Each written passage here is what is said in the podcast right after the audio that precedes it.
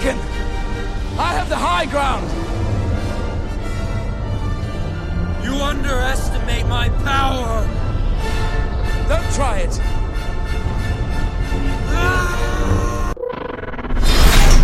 We would be honored if you would join us. In honor of hitting 300,000 subscribers, I'd like to present to you a fanfiction that I think you'd all enjoy.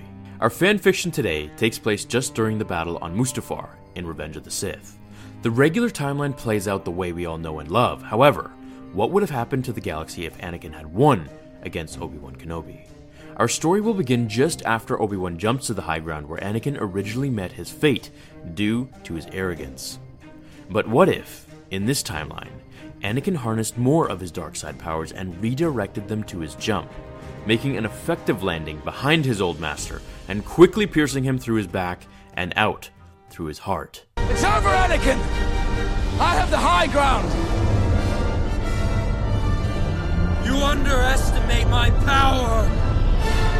Don't try it! Ah!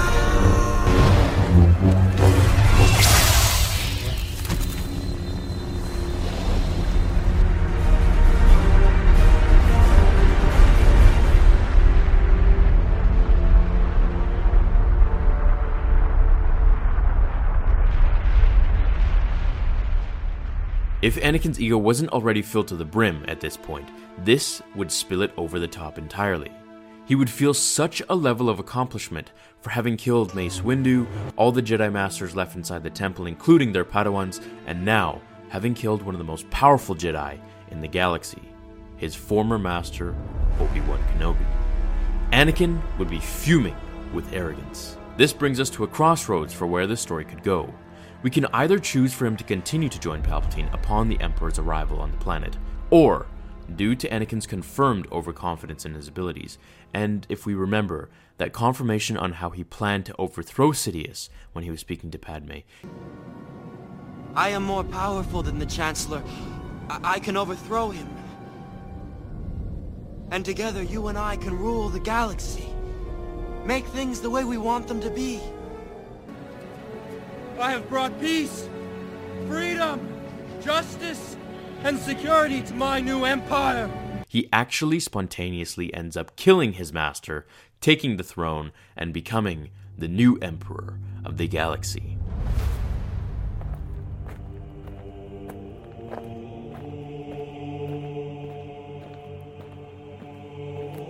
Excellent work, my apprentice. There are none left to oppose us. The galaxy is ours now. Here, your new weapon, Lord Vader.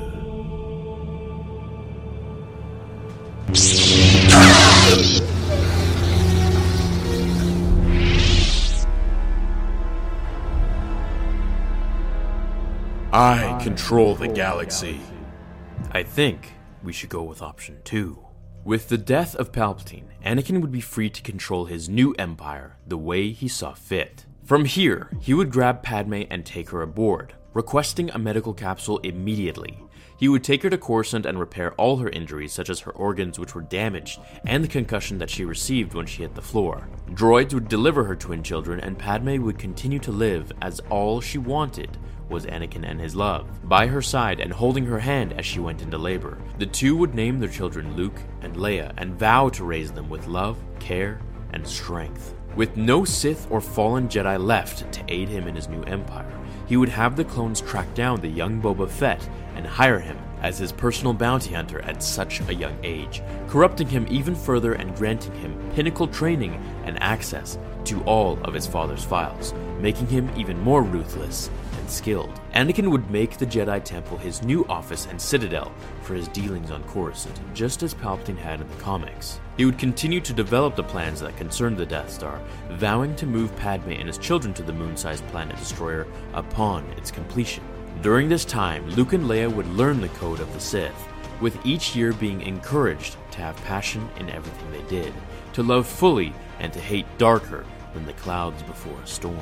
Luke and Leia would grow to become elite Sith apprentices, hunting down all remaining Jedi from Order 66 with their father once old enough. He had instructed them on all lightsaber forms of combat, having studied them within the Jedi Temple archives and furthering their knowledge with all of the Sith holocrons taken from the restricted section in the temple that were only accessible to masters. He marveled to himself, remembering the day, remembering how they spat in his face when they denied him the rank of master. He would spend much of his free time walking into the council chambers and sitting in Master Windu's seat, mocking him and his ways. The thoughts would strike pure hatred into Anakin, sometimes so much so that one time he crushed a clone trooper's helmet into its own skull for interrupting his meditation in the chamber room. He was the most ruthless emperor the galaxy had ever seen. He did not think, he did not plan, merely acted on impulse and emotion, many of which he possessed. Luke would grow to be his most powerful child. However, his favorite was Leia. She was more like him than his son. She was more daring, more reckless, and always had something to prove next to her brother. His children would serve the Empire well. As for Padme, she hated what Anakin had turned into, but admired his power and ability to protect them. She secretly was disgusted by the power hungry man he consistently turned into. However, she dared not mention anything other than the infatuation and love that she had for him to his face. Anakin was in control of the galaxy. He saw himself as neither a Sith nor a Jedi, merely just the most powerful being in the universe, and therefore abolishing the rule of two. He pondered if there were any more Jedi left for him to kill. He wondered if Sidious had really killed Master Yoda, never finding out what really happened, as his impulses led to his master's demise. He sent his children on missions to the outskirts of the galaxy to find any remaining Jedi that they could, to search for clues and ask questions from all who seemed suspicious. Now that he retained all of his limbs and his connection to the Force wasn't drastically reduced like in the original timeline, he would spend the rest of his life achieving unlimited levels of power able to rip the throats of his enemies out from their bodies and propel Force lightning so quickly that his enemies would be reduced to a mere smolder of ash within an instant. Anakin would move to construct several more Death Stars throughout the galaxy, forcing planets to pay for it or be annihilated, taking their donations and killing them all anyway. He would truly become the most feared being in the galaxy, with no one left to kill and nothing left to conquer. The empire would grow vast and wide, covering the entire galaxy. He would grow old and weary, something like a decrepit emperor, lonely and powerful but miserable. Entombed by his own lack of vision and hatred, he knew it was only a matter of time before the tradition of the dark side fell upon him. He knew at any moment his son or daughter would kill him to take his place as he pondered the stories and lore of the ancient Sith, marveling over his empire and everything he had created.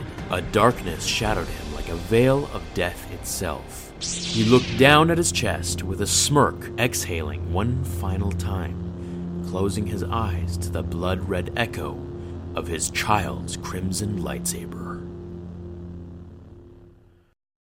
Thanks so much for watching this fanfiction, everyone. So, who do you think took over the throne at the end? I'm leaving that open for you to discuss in the comments. And thank you so much for supporting the channel. When I started the channel over seven months ago, I had no idea where it would be today. And this is honestly just a dream. Lightly put, as best as I could put it in the short amount of time, it's honestly just a dream that I have such love and support from you guys that actually appreciate the stuff that I put out. It's really a feeling that I can't describe. All of you are immensely appreciated by me, and I just want you all to know that. You know, whether you've been around since before I had a thousand subscribers to now over Big Three, or to when I get over a million someday, my messaging box is always open to you all and I'll do my best to answer you, even though it's getting harder and harder every single day with new subscribers.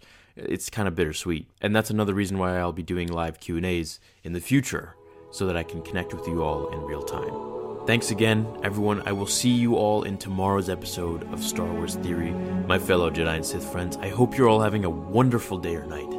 Until we meet again, remember the Force will be with you always. Fulfill your destiny.